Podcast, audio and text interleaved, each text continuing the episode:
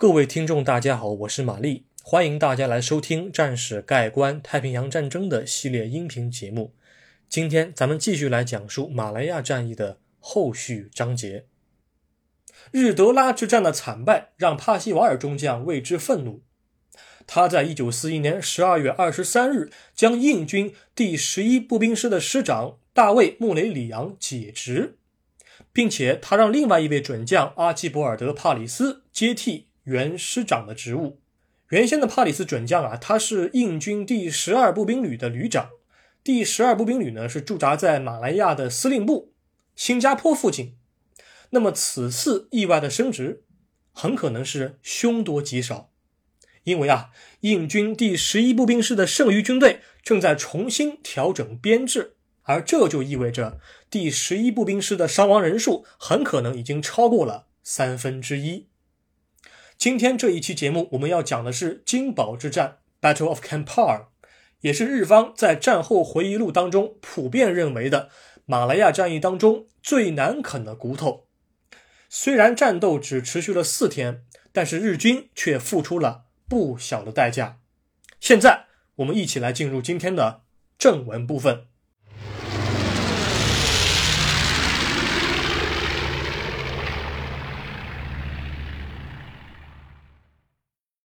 扼守天险，残酷的白刃战充斥着新年元旦。转眼间，时间就进入了一九四一年十二月的下旬。印军第十一步兵师的主力在十二月二十七日撤退至霹雳州的金宝地区，并在此构筑防线。之所以在金宝地区构筑防线，在此处停留，我认为主要有两个原因，而且都和自然地理有关。什么呢？第一，金宝地区它是有天险可守。金宝地区的东面是数千米海拔的高山，而附近也有数条山脊、数个高地能够被英联邦军队所利用。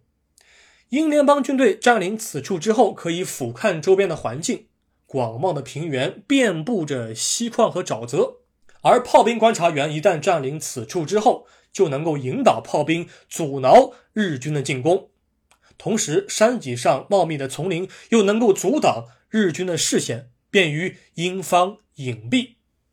第二，金宝地区的自然优势其实它并非是英联邦军队独有的。如果日军轻易拿下金宝地区，那么向南撤退的英联邦军队将会被日军的炮兵观察员所盯上。因此，尽可能的固守此处，有利于英联邦军队减少未来撤退的损失。但是，这样的一个自然地理特征导致的结果，就是英联邦军队如果在金宝地区一旦失守的话，而同时日方的炮兵如果射程够远，那么向南撤退的地面部队将会遭到日方的毁灭性打击。帕里斯准将，他在接替了大卫·穆雷里昂的职位之后，他不仅要指挥第十一步兵师固守金堡，同时为了确保友军能够安全撤退，印军的第十二步兵旅的主力也被调往了前线。如果金堡即将失守，那么印军第十二步兵旅将立即顶替前线部队，保护第十一步兵师主力的撤退。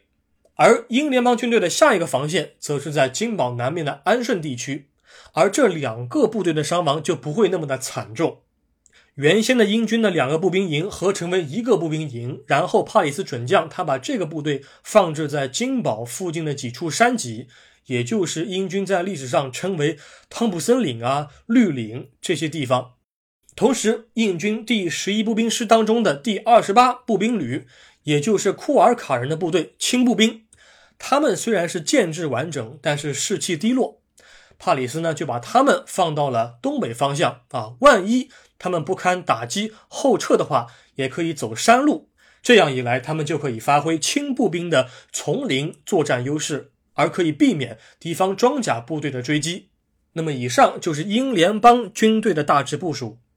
参与此次战斗的日军部队是。第五师团第九旅团下辖的步兵第十一联队和步兵第四十一联队，这两个连队的总人数至少是驻守高地英军的三倍以上。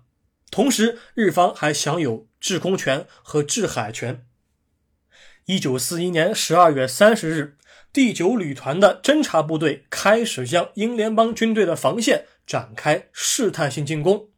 他们在十二月三十一日向库尔卡人的防线发动了进攻，结果这伙日军在英军的炮火支援之下是损失惨重。英国人这次是终于把炮兵给拉进来了。具体来说，也就是印军第十一步兵师下辖的第一百五十五野战炮兵团。这个炮兵团，他们在一九四一年九月份的时候啊，重新换装了一次，新装备了四点五英寸的榴弹炮。这个火炮呢，在英军部队当中是很普遍存在的啊。虽然这一型火炮它在一九零八年就已经服役了，然后在一战期间是广泛的装备前线。年岁已高，但是它的口径较大，所以用它来对付日方的轻装侦察部队，应该来说倒也算是凑合。日军步兵第十一联队在三十一日全天未能取得重大战果，但是抵御日军的库尔卡步兵营还是向后撤退了。毕竟正面刚还是有些力不从心的。现在日历从一九四一年翻到了一九四二年。元旦清晨，日方第九旅团的总指挥河村三郎陆军中将下达了进攻命令。担任日军主力的是步兵第四十一联队，他们向汤普森岭的英军阵地发起了进攻。日军还调来了大量的迫击炮，并与英军展开白刃战。英军防守的高地是数次易手，而由于双方的部队打得非常焦灼，交战距离过近。这就使得英联邦军队的火炮不能够火力全开，这样会伤及自己人。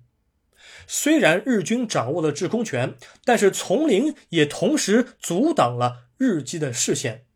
兵源充足的日方也不得不面对前线成片部队的死伤。英军当时有一位陆军少尉叫做艾德加·纽兰，他指挥的一个步兵排大概三十人左右。这些人在与日军的交战的两天之内，就一直处于被包围的状态，直到最后解围之前，这个步兵排仍然是保有相当的战力。同时，印军部队也有士兵几乎是以相同的规模，一个步兵排的规模，自杀式冲锋的方式，重新去夺回被日军所占领的防线。可见战斗是非常激烈。但是讲到这儿。我们还是不应该忘记，日方此时仍然具备着大量优势。第五师团的师团长松井太久郎觉得这样不行，不能硬碰硬的消耗前线士兵。于是他本人在接到了山下奉文的命令之后，将步兵第十一联队乘坐运输船绕过了英军防线，在安顺的西侧海岸抢滩登陆。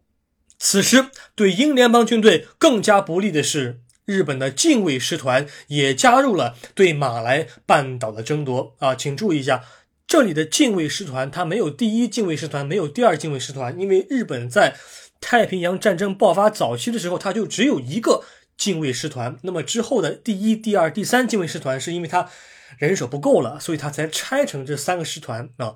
在早前的时候，日本是只有一个近卫师团，这个时候。登陆海岸的近卫步兵第四联队，在连队长国司宪太郎的指挥之下，与步兵第十一联队在一月二号的时候猛攻安顺，并迫使英联邦军队他们的预备队向内陆撤退。这个时候，新上任的帕里斯准将发现自己的侧翼已经遭袭了，大事不妙。于是他在一月二日当天命令所有英军部队弃守金宝地区。为了撤退线路的安全，英联邦军队就只能够将这几处高地让给日本人了。日方在战后统计，步兵第四十一联队的伤亡人数接近五百人左右，接近一个大队；而英联邦军队的伤亡人数大概在一百五十人左右。由于步兵第四十一联队伤亡过重，因此他们之后就只能够后撤休息。无缘一个月之后的新加坡之战了。此次战斗也是日军在马来亚战役期间吃的第一个败仗。英联邦军队以少胜多，成功的回撤至下一道防线，而日方未能在规定时间之内拿下金堡。而且他们还付出了比英联邦军队三倍以上的人数代价。